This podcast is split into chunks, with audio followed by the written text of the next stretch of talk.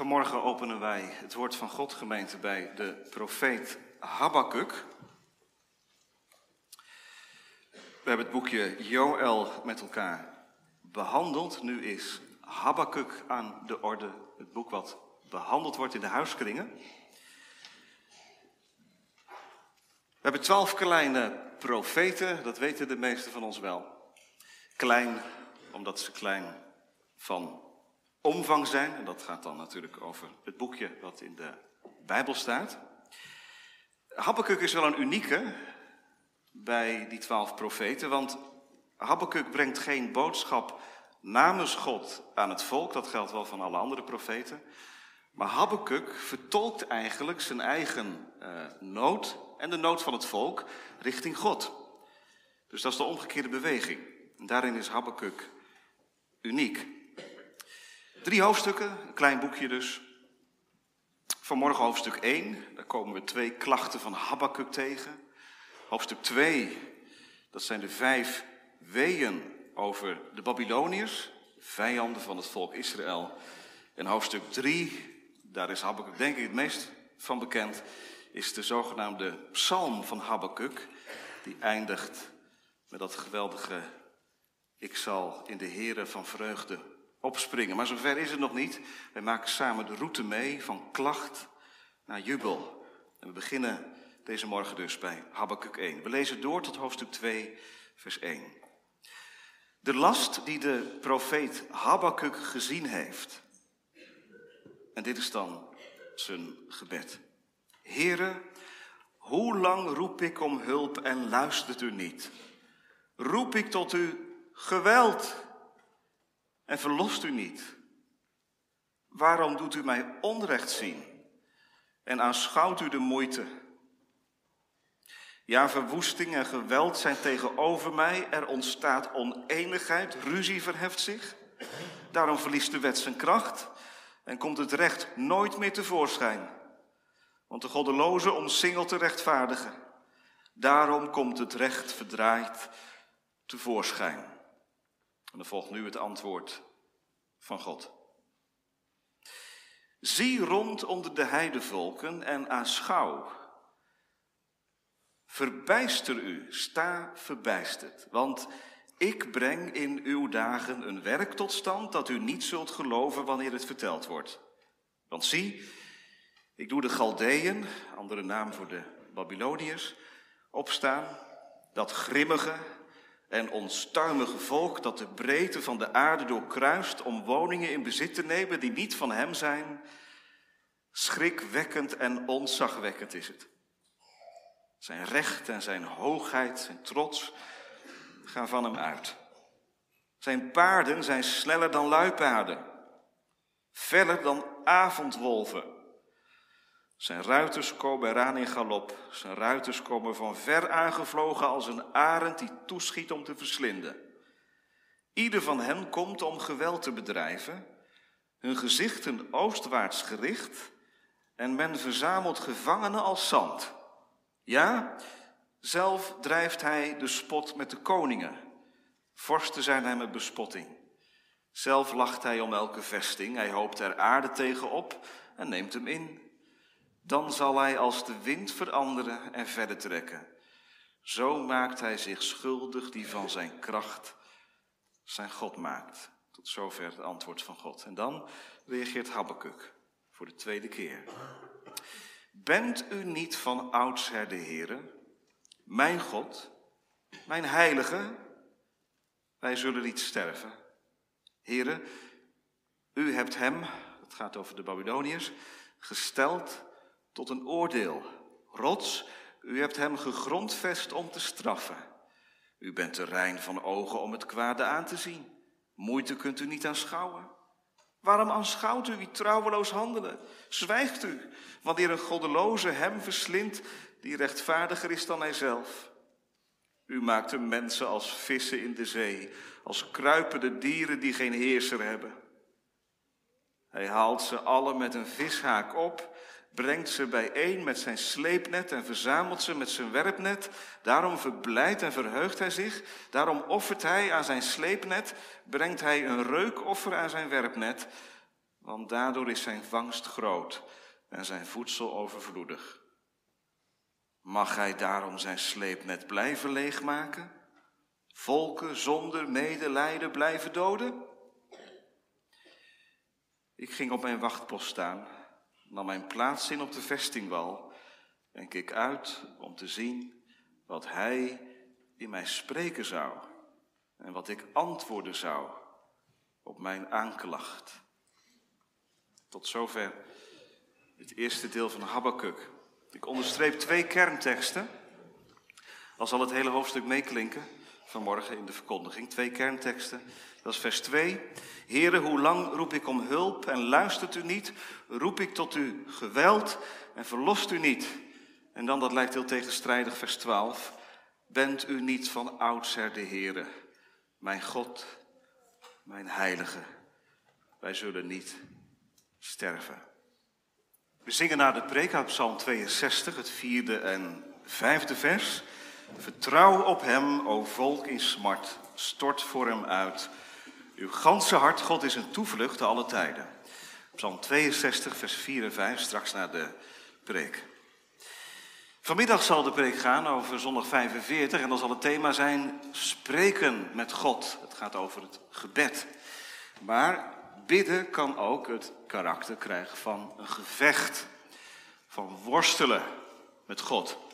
Jacob is zo'n voorbeeld, Asaf is een voorbeeld, maar ook Habakkuk, onbekende misschien, is een voorbeeld van iemand die worstelt met God. En dat is ook het thema voor de preek van morgen. Worstelen met God. We letten op drie punten. Allereerst op de bange schreeuw van Habakkuk, de bange schreeuw. In de tweede plaats op het verbijsterende antwoord van God. En tot slot op het voortdurend raadsel. Dat is het eind van hoofdstuk 1. Worstelen met God, bange schreeuw. Verbijsterend antwoord. Voortdurend raadsel. Allereerst de bange schreeuw. Gemeente, mag ik u voorstellen aan Habakkuk vanmorgen. Wij weten helemaal niets van hem. We weten dat hij een lastdrager is. Hij heeft het zwaar. Zo begint hoofdstuk 1 ook. Het is de last die de profeet Habakkuk niet gehoord heeft, maar gezien heeft. Hij heeft dus dingen gesignaleerd in Juda. Dat is het eerste deel van hoofdstuk 1. Maar hij signaleert ook internationaal beweging. De Babyloniërs, die erop uit zijn Juda onder de voeten lopen. En daarmee als wereldmacht Assyrië gaan opvolgen. Nou, zijn last ligt vanmorgen voor ons. Ongevraagd. Je hebt er niet om gevraagd vanmorgen. Maar het is Gods voorzienigheid dat wij vanmorgen luisteren naar deze profeet met deze boodschap. Profeten zijn zieners. Ik heb dat ook gezegd toen we het over Joël hadden. En zieners zijn mensen die meer zien dan alleen maar met je natuurlijke ogen. Dat is soms al erg genoeg. Wat je dan ziet. Aan onrecht, en aan geweld. Maar als je dan ook nog eens van de Heilige Geest de gave ontvangt om door de dingen heen te zien en de ontwikkelingen die gaande zijn in je eigen tijd onder woorden te brengen en van God uit het licht krijgt om te duiden, ja dan vergaat horen en zien je als profeet. Dus profeten, jonge mensen, die registreren niet alleen zoals de krant feiten, maar profeten duiden. Ze verbinden wat er gebeurt in hun leven en in het volksbestaan met de hand van God. Nou ja, dat doen wij eigenlijk allemaal, hè? Al heb je helemaal niks met God, het is heel opvallend hè, dat in de samenleving God ter sprake komt, met name op die punten als het misgaat, als het verkeerd gaat. Als er dan een God is, waarom kan dit dan gebeuren? Rond de holocaust, Maar ook bij dingen die gebeuren in het eigen leven. Jouw buurman die helemaal niets met God heeft, kan zomaar ineens die vraag voor je voeten werpen. Hoe kan God, jij gelooft toch in God? Nou, hoe kan God dat dan toelaten? Wat er gebeurt in mijn leven? Mijn dochter die kanker krijgt.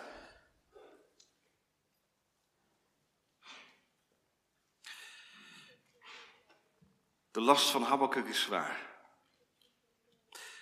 Maar gemeente, prijs God dat deze last van Habakkuk in de Bijbel staat. En dat wij het vanmorgen niet alleen hoeven te doen met hoofdstuk 3, de oplossing, de jubel. Maar dat we met elkaar de route mogen lopen die Habakkuk liep, van klacht naar jubel. Want geloven, gemeente, ik heb het vaker gezegd, maar geloven is geen zonnig verhaal, is geen glad gepolijst leven. Geloven heeft ook het karakter van klagen, Psalm 13, en vragen en worstelen. Dat maken we mee vanmorgen. Hoofdstuk 1 van Habakkuk is eigenlijk een, een hoofdstuk vol vragen.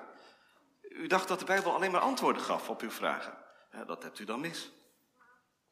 De Bijbel leert ons ook vragen stellen die wij helemaal niet zouden stellen. En, en de Bijbel neemt onze vragen die er zijn zo serieus dat ze een plek krijgen. In de openbaring van God. De geest heeft dat niet onder de tafel geveegd. De klachten van Habakkuk. Hoe lang? Waarom? Maar het verslag van zijn intense worsteling met God krijgen we vanmorgen voorgeschoteld. We mogen als het ware even in het bidvertrek van Habakkuk kijken. Nou, dat is heel privé. Maar het mag vanmorgen. En wat we dan ontdekken is dat de omgang met God geen gezellig onder onsje is. Geloof is altijd leuk en fijn. Het voelt zo goed. Maar het is bij tijden een heftig gebeuren en je ligt zomaar overhoop. Met de God die je beleeft. Of herken je daar niet iets van? Ik weet zeker dat er mensen zijn die dit herkennen. Ieder mens heeft waarom vragen, ieder mens heeft hoe, hoe lang vragen. Maar als christen heb je er ook nog eens een keer een probleem bij. Want je gelooft in God, die goed is, die alle dingen leidt. En dan maak je dat mee in je leven. En dan hoor je de berichten vanuit Oekraïne en vanuit Sudan. En het onrecht wat in Nederland, toeslagenaffaire, geschiet. Zijn er vanmorgen in de gemeente ook mensen die net als Habakkuk glibberend door het leven gaan, net als Asaf, Psalm 73. U zet mijn voet op gladde plaatsen. Bijna, bijna stort ik naar beneden. Waar is houvast? Nou, als dat je bange klacht is vanmorgen, mag ik vanmorgen tegen je zeggen. Hou vol en luister door. Want Habakkuk begrijp je. En God weet van je af. Wat betekent Habakkuk?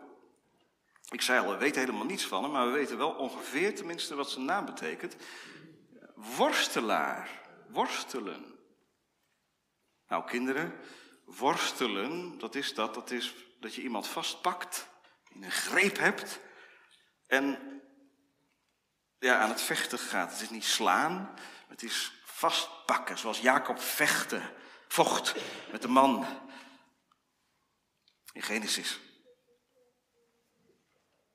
Habakkuk worstelt met God in een tijd na de koning Josia. En Josia, dat is de vrome koning geweest onder wiens leiding een opwekking plaatsvond in Israël. Voor Josia was het heel donker in Israël. Tijdens Josia vond er een opwekking plaats. U kunt dat lezen in 2 Kronieken 34. En na Josia ging het zien der ogen achteruit. Moreel en geestelijk verviel Juda tot een dieptepunt onder zijn zoon Joachim. En waarschijnlijk heeft Habakkuk geleefd in die tijd. Want Habakkuk heeft het over corrupt toestanden. We letten nu op de eerste vier versen. Kijkt u maar even mee. Dan ziet u ook wat de klacht is van Habakkuk. Hij heeft het over verwoesting en geweld in vers 3b. Tegenover hem, dus het komt heel dichtbij. Het is niet ver weg. Verwoesting en geweld, oneenigheid en ruzie. Mensen nemen massaal een loopje met Gods geboden. De wet wordt met voeten getreden. Leugen en bedrog zijn overal. En daar leef je dan als kind van God tussen, als profeet. De ziel van Habakkuk wordt daardoor gekweld. Habakkuks wereld is een, een kookpot van ongerechtigheid. Vers 4, de wet verliest zijn kracht. Het recht komt niet meer tevoorschijn. De goddeloze, de man die zegt, ah, wat heb ik met die geboden van God en met die God van Israël, die omsingelt de rechtvaardige. En ze krijgen het nog voor elkaar ook. Daarom komt het recht verdraaid tevoorschijn. Nou, dit gaat dan alleen nog maar over Juda. Maar dan is er ook nog iets gaande, en dat hoort Habakkuk straks van God, namelijk dat de Babyloniërs op Juda afkomen. Er is dreiging dus van buitenaf, terwijl het land totaal overhoop ligt. Nou, ik dacht, en misschien denkt u dat ook al vanmorgen, ik dacht toch ook wel aan onze tijd. Ik zie de verbindingslijnen tussen toen, 2700 jaar geleden, en vandaag wel lopen. U ook? De samenvatting van 1 vers 4 kun je zo op deze tijd plakken. De wet verliest zijn kracht. Via de media duiken verhalen van onrecht op. Ook in ons eigen land. Ik ga daar allemaal niet eh, over uitweiden, maar ik stip het alleen maar even aan. Ik signaleer het vanmorgen. De media zorgen voor beelden en verhalen die onder onze huid gaan zitten. Oekraïne, Sudan, Noord-Korea. We raken heilig vertoornd. Wat doen mensen elkaar aan? Waar zijn we mee bezig? Hoezo de 21ste eeuw, de eeuw van de vooruitgang? Ja, op het gebied van technologie misschien. Maar moreel gezien zijn we verder weg dan ooit. Waar is het recht in Nederland? De grootste schreeuwers, die, die krijgen het voor het zeggen. Wat een ontaarde maatschappij. En dan onze regering. En dan de kerk. Goddeloosheid neemt toe. Romeinen 1. Tegen natuurlijke seksualiteit. Perverse vormen daarvan worden als normaal beschouwd. Wat goed is, is slecht. Wat slecht is, is goed. Ons gevoel is maatstaf voor ons handelen, voor ons denken. Ja, ik voel dat anders, dus dan is het ook anders. Het recht, de wet verliest zijn kracht. Het recht komt nooit meer tevoorschijn. En jij wordt als jongere in de hoek gedrukt. Heb je onder een steen geleefd of zo?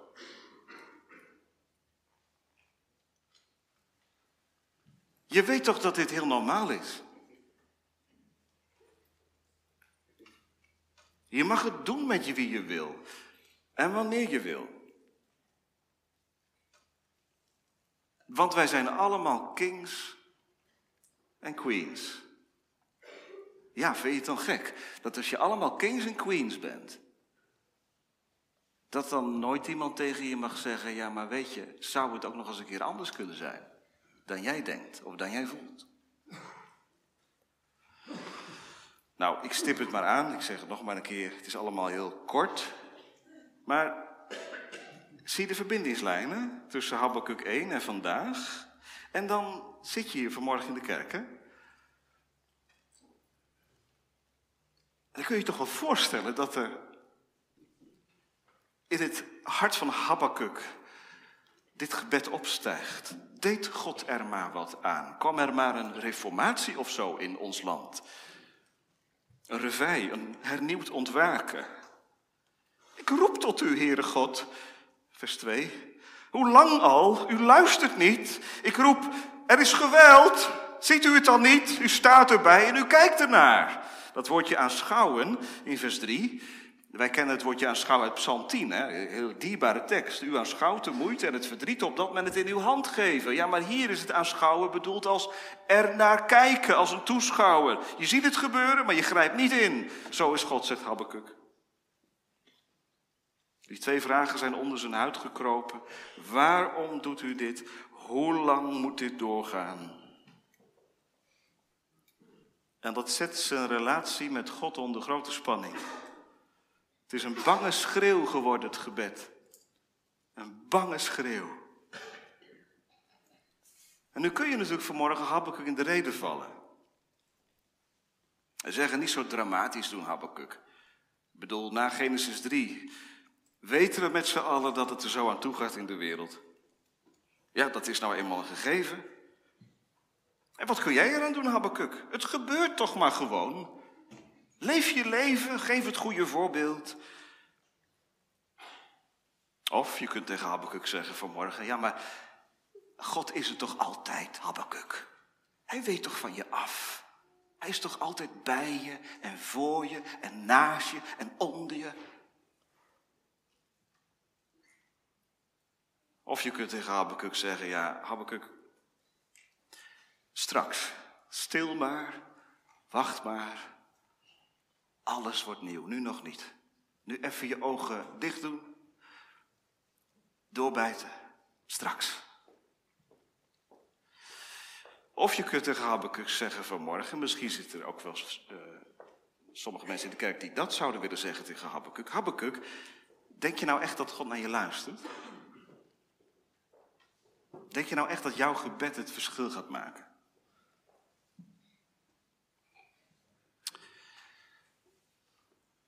Gemeente, ik zou zeggen, val Habakkuk niet in de reden vanmorgen. Dit hoort bij geloofsleven. Het zou erg zijn als de vragen in je leven je onverschillig maken. Dat is echt zorgelijk. Als er van allerlei dingen gebeurd zijn in je leven, of je signaleert van alles in de wereld, je snapt het allemaal niet en het maakt je onverschillig en rauw. En ja, schouderophalend ga je door het leven en je zegt, nou, wat kan mij het allemaal schelen?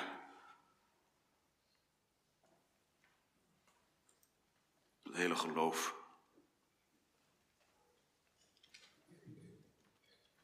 En weet u, tussen dat onverschillige en dat worstelen met God zit soms maar een heel dun wandje. Het was Wilhelmus Brakel die zei dat Gods kinderen last kunnen hebben van atheïstische gedachten. Innerlijke verleiding tot atheïsme is groot. Hoe lang roep ik om hulp en luistert u niet? Waarom verlost u niet? Waarom doet u mij onrecht zien? Gebed voor mijn kinderen en voor mijn kleinkinderen, wat haalt het uit? Ze doen zelf waar ze zin in hebben hoor.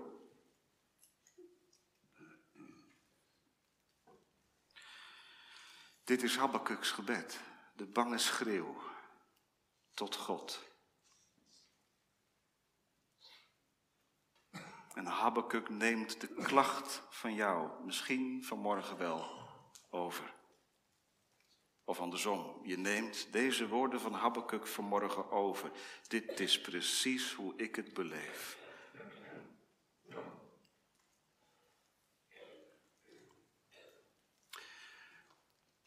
Eén ding gemeente, dit is geen ongeloof. Ik zei net dat de verleiding tot atheïsme groot is. Dat kinderen van God gekweld kunnen worden met gedachten. Hou er maar mee op. Het heeft toch geen zin. God luistert niet naar je. Maar kijk eens, hoe begint Habakkuk's gebed?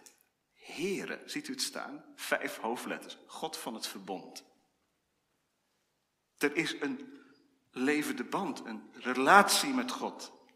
Habakkuk weet waar hij zoeken moet. Hij vecht, jawel. Maar dit is geen ongelovige schreeuw.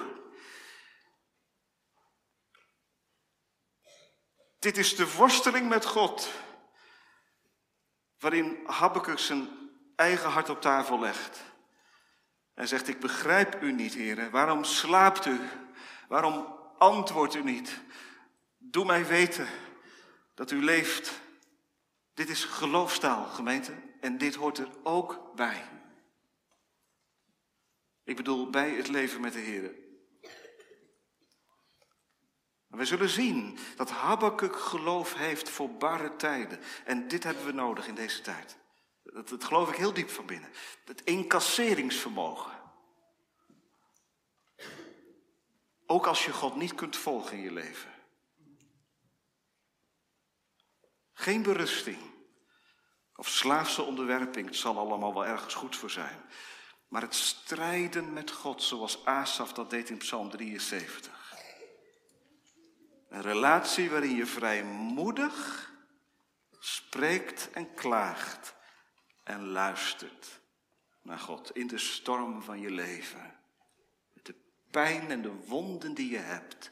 Je keren tot God. Here, hoe lang? Neem het maar over vanmorgen. Waarom? Dus niet zeggen, je mag dat niet zeggen. Waarom? Want je moet altijd vragen waartoe. Waar staat dat in de Bijbel? Dat is gemeentetheologie. Dat is geen bijbelse theologie.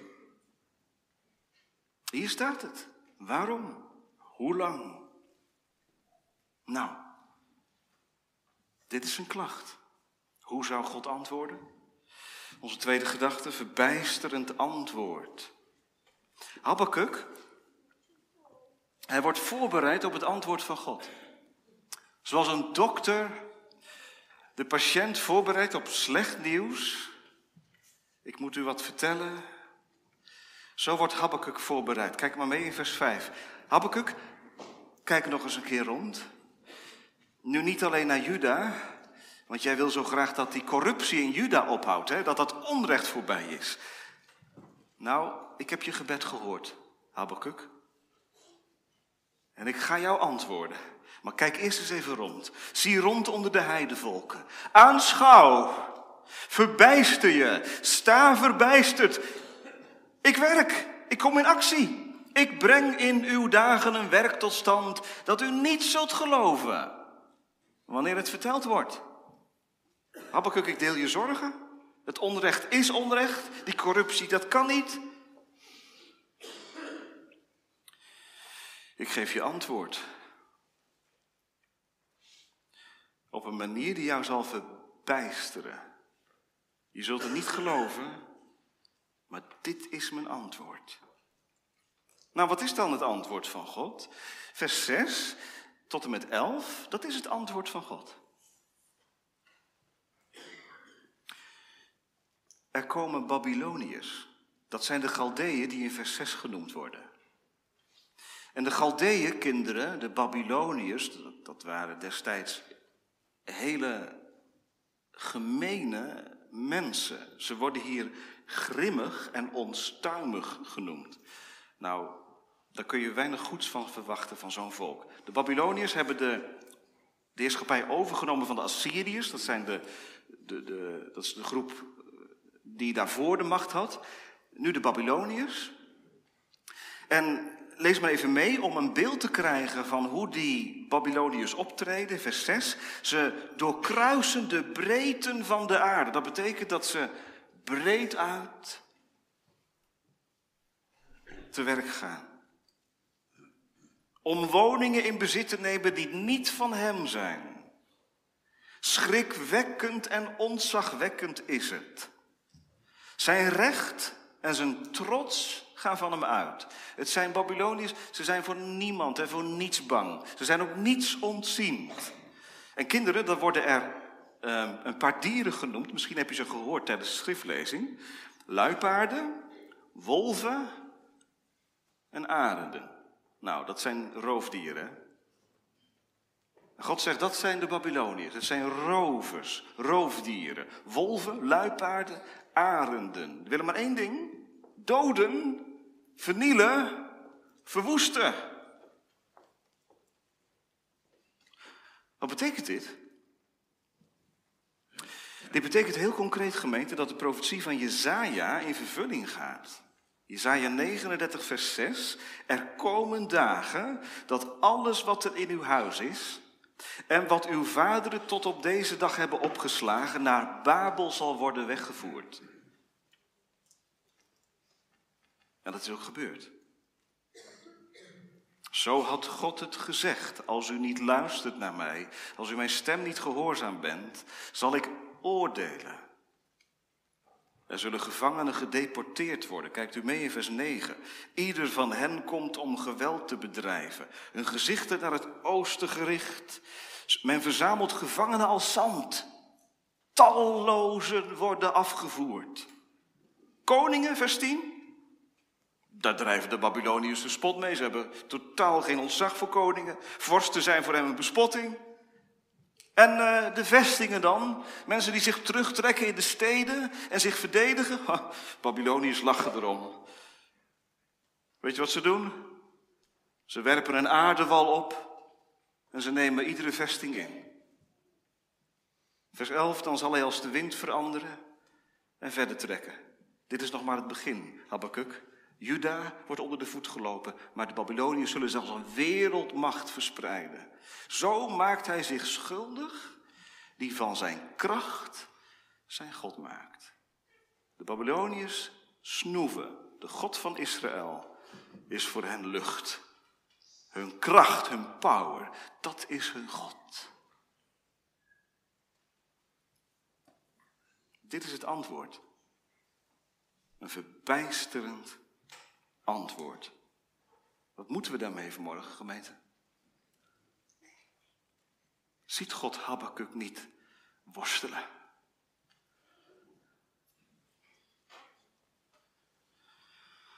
God antwoordt, maar zijn antwoord is niet altijd een verklaring. Als je ooit dacht dat God alleen maar antwoorden geeft die als balsem in je wonden gegoten worden, zacht, verzachtend, heb je in Habakkuk 1 het tegenbewijs. God kan antwoorden met zout in je wond. Het bijt en het prikt en het doet pijn. Het verbijstert. De boodschap van God, het antwoord van God, blijkt een nieuwe aanslag op Habakuk's begrip van God. Hij begrijpt hem niet. Jonge mensen, het leven met God is geen kruiswoordpuzzel die je invult. Ik zie mijn opa het nog doen. Iedere avond kruiswoordpuzzels invullen. Als hij iets niet wist, dan keek hij in zo'n woordenboek. En dan vulde hij het in en op een gegeven moment was de hele kruiswoordpuzzel ingevuld. En dan kon je met een paar letters een, een zin of een woord formuleren. Zou makkelijk zijn, hè?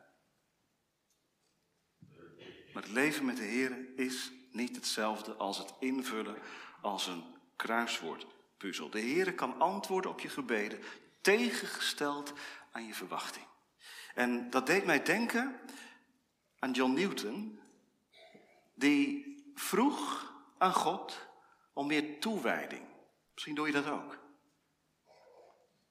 Meer diepgang in het leven met de Heer. Toewijding, liefde, zuiverheid, trouw, vuur. En John Newton dacht, nu komt het goed, want als ik hierom vraag, dit is toch een gebed wat God niet kan, niet onbeantwoord kan laten. Straks komt de dag dat ik al mijn zonden achter me laat. Dat ik bekeerd ben voor het leven. En dat ik vol toewijding en liefde en zuiverheid Hem dien, iedere dag opnieuw. Ik stap uit bed en ik ben vol verlangen om Hem te volgen. En ik ga naar bed en ik zie alweer uit naar de volgende dag. In mijn relaties doe ik het goed. In mijn werk getuig ik. Maar weet je waar John Newton achter kwam? God liet mij meer zien hoe verdorven ik eigenlijk ben. Want meer dan ooit werd ik vervuld met, met twijfel en met duisternis en met zonde. Het leek wel alsof God mij wegduwde. Ik ging naar hem toe, ik vluchtte naar hem en hij duwde mij weg. Ik viel verstrikt in ongeloof. En ik riep tot God dat u dit kunt doen. U duwt me van het smalle pad, wilt u mij ongelovig maken? En weet je wat, mijn, wat het antwoord was? Wat klaag je, John? Ik geef alleen maar waar je om. Je vroeg toch om toewijding? En om zuiverheid, en om trouw, en om vuur, en om liefde. Weet je dat strijd een zegen is en geen straf. En dat ellendekennis je vrij maakt. Omdat het je zelfvertrouwen afbreekt. Zodat je leven leert uit Hem. Zou dit antwoord van God aan Habakkuk helemaal tegen Habakkuk's verwachting in. Zou dit antwoord kunnen meewerken ten goede? Ja, zeg ik. Kijk maar naar Habakkuk 3. Ja, zeg ik, met de hand op het woord van God. Romeinen 8. God leidt alle dingen naar de raad van zijn wil. Dat is geen mooi afgerond theologisch leerstuk waar je een mooi boek over kunt lezen, maar het is praktijk in het leven. Je bijt je tanden erop stuk. Ik heb nagedacht om het te kunnen begrijpen, zegt Asaf in Psalm 73, maar het viel mij veel te zwaar. Ik kon er gewoon niet bij. Ondertussen moet je daar wel mee dealen, met zo'n antwoord. Hoe doet Habakkuk dat? Dat is het laatste waar we bij stilstaan. Het voortdurend raadsel. Je probeert je te verplaatsen in Habakkuk en hij zal naar adem gehapt hebben. Perplex. Is dit het dan? Zo'n donkere periode en dan krijg je er ook nog eens een keer zo'n antwoord bij. Het gaat alleen maar slechter.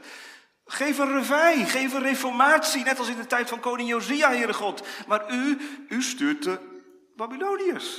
Dat is afbraak in plaats van opbouw. Wat hou je dan nog over? Gemeente, wat houd je over als alles je ontvalt? Die vraag, ik wil dat iedereen vanmorgen die vraag aan zichzelf stelt. Als u bent afgehaakt tijdens de preek, gaat u die vraag vanmorgen aan uzelf stellen. Wat hou je over als alles je ontvalt? Schrijf maar op. Wat hou je over? En nou eerlijk, hè? Wat hou je over? Als alles van je afgenomen wordt. Letterlijk? Als dierbaren? van je afgenomen worden. Als je helemaal naar de bodem gaat van je leven, wat hou je dan over? Als de gulle lach op je gezicht besterft.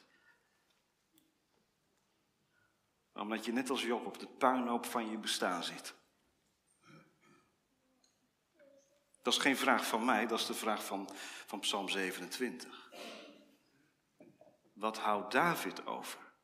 Als zijn vader en zijn moeder hem verlaten hebben en hij moederziel alleen zwerft door het leven. Wat houdt een christen over als God je helemaal leeg schudt, je ontgrondt, je verbijsterd laat staan? Dat je niets meer begrijpt van zijn leiding in je leven, geen touw kunt vastknopen aan hoe God het doet. Het zingen je vergaat. Je gebed een zwaar gebeuren is, omdat je niet door het plafond heen kunt bidden voor je gevoel. Wat houdt je over? Habakkuk, wat hou je over? Kijk eens in vers 12. Weet je wat Habakkuk overhoudt? Niet een serie antwoorden.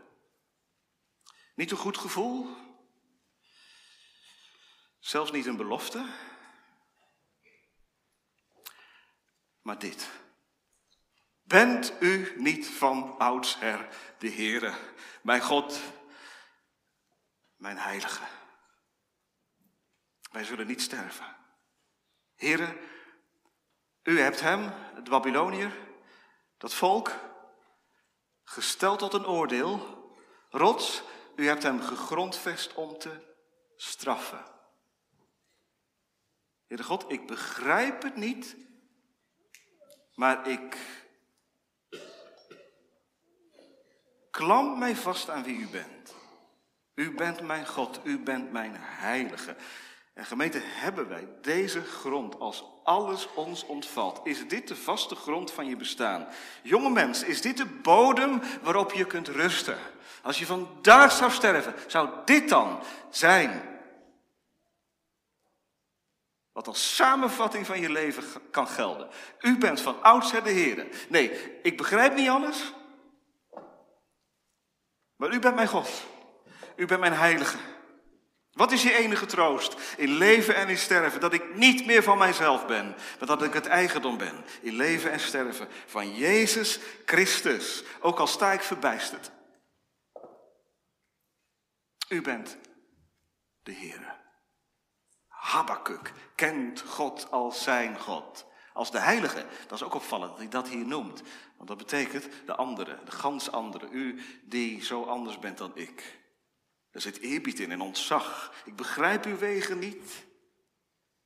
Gemeente, dit is dan toch maar de vrucht van die worsteling. En dan zou je haast tegen elkaar kunnen zeggen vanmorgen, ik hoop dat u dat begrijpt. We gunnen elkaar deze worsteling. Dit proces. Met dat deze rotsvaste overtuiging bovenkomt. Hij is mijn God. En anders? Wij hebben niet te vrezen van Babyloniërs. Maar we hebben wel te vrezen voor het oordeel. Gemeente, als Hij niet je heilige, je God is, waar blijf je dan als je straks voor Hem staat? Je zult het afleggen tegen God.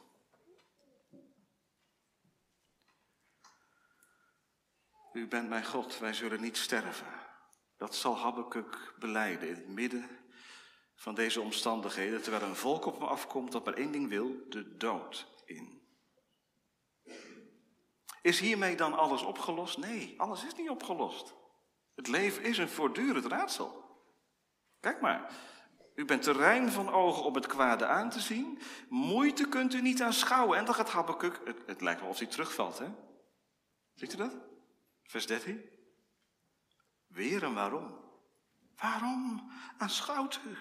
U trouweloos handelen. Heren, waarom gebeurt dit? Het is uw werk, maar dit kan toch niet? Dit strijdt toch met uw wezen? U bent heilig, u bent terrein van ogen om het kwade aan te zien. En nu gaat u de Babyloniërs sturen.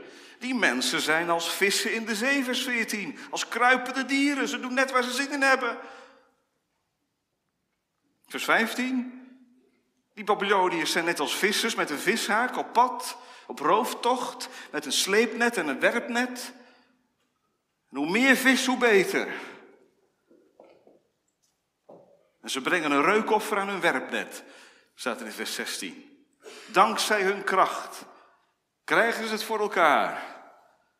Zijn vangst is groot, zijn voedsel is overvloedig. En dan die bange vraag, vers 17. Mag hij daarom zijn sleepnet blijven leegmaken? Volken zonder medelijden blijven doden? Nou, dat is nogal een vraag. Snijd door je ziel.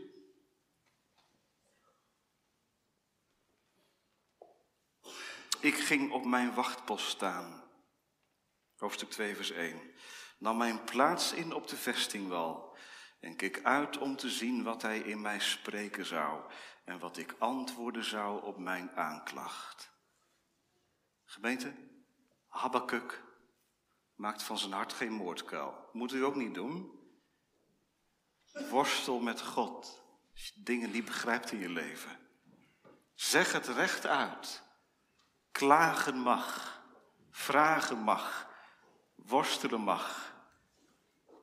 En wacht op de Here. Ik nam mijn plaats in op de vestingwal.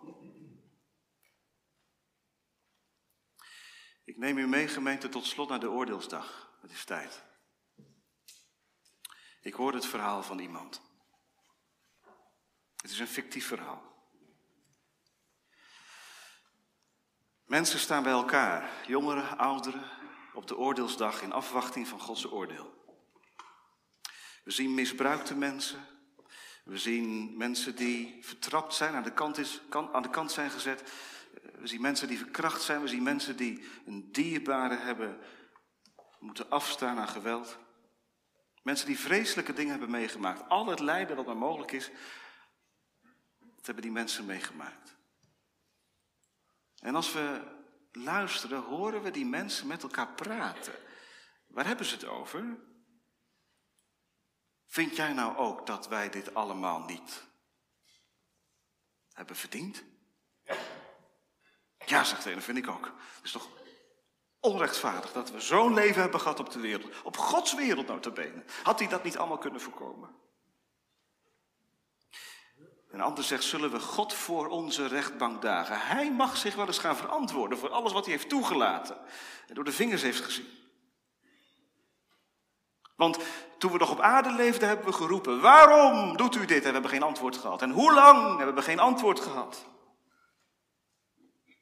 God moet straf hebben. Hij zou eens moeten ondergaan wat wij hebben geleden. En toen werd het stil. Dan zei iemand, maar dat heeft hij toch gedaan? Dat heeft hij toch gedaan? In zijn zoon, in Jezus Christus, heeft hij alle lijden ondergaan. De angst die ik heb, de pijn die ik heb, de vragen en de bitterheid, het is op hem aangekomen.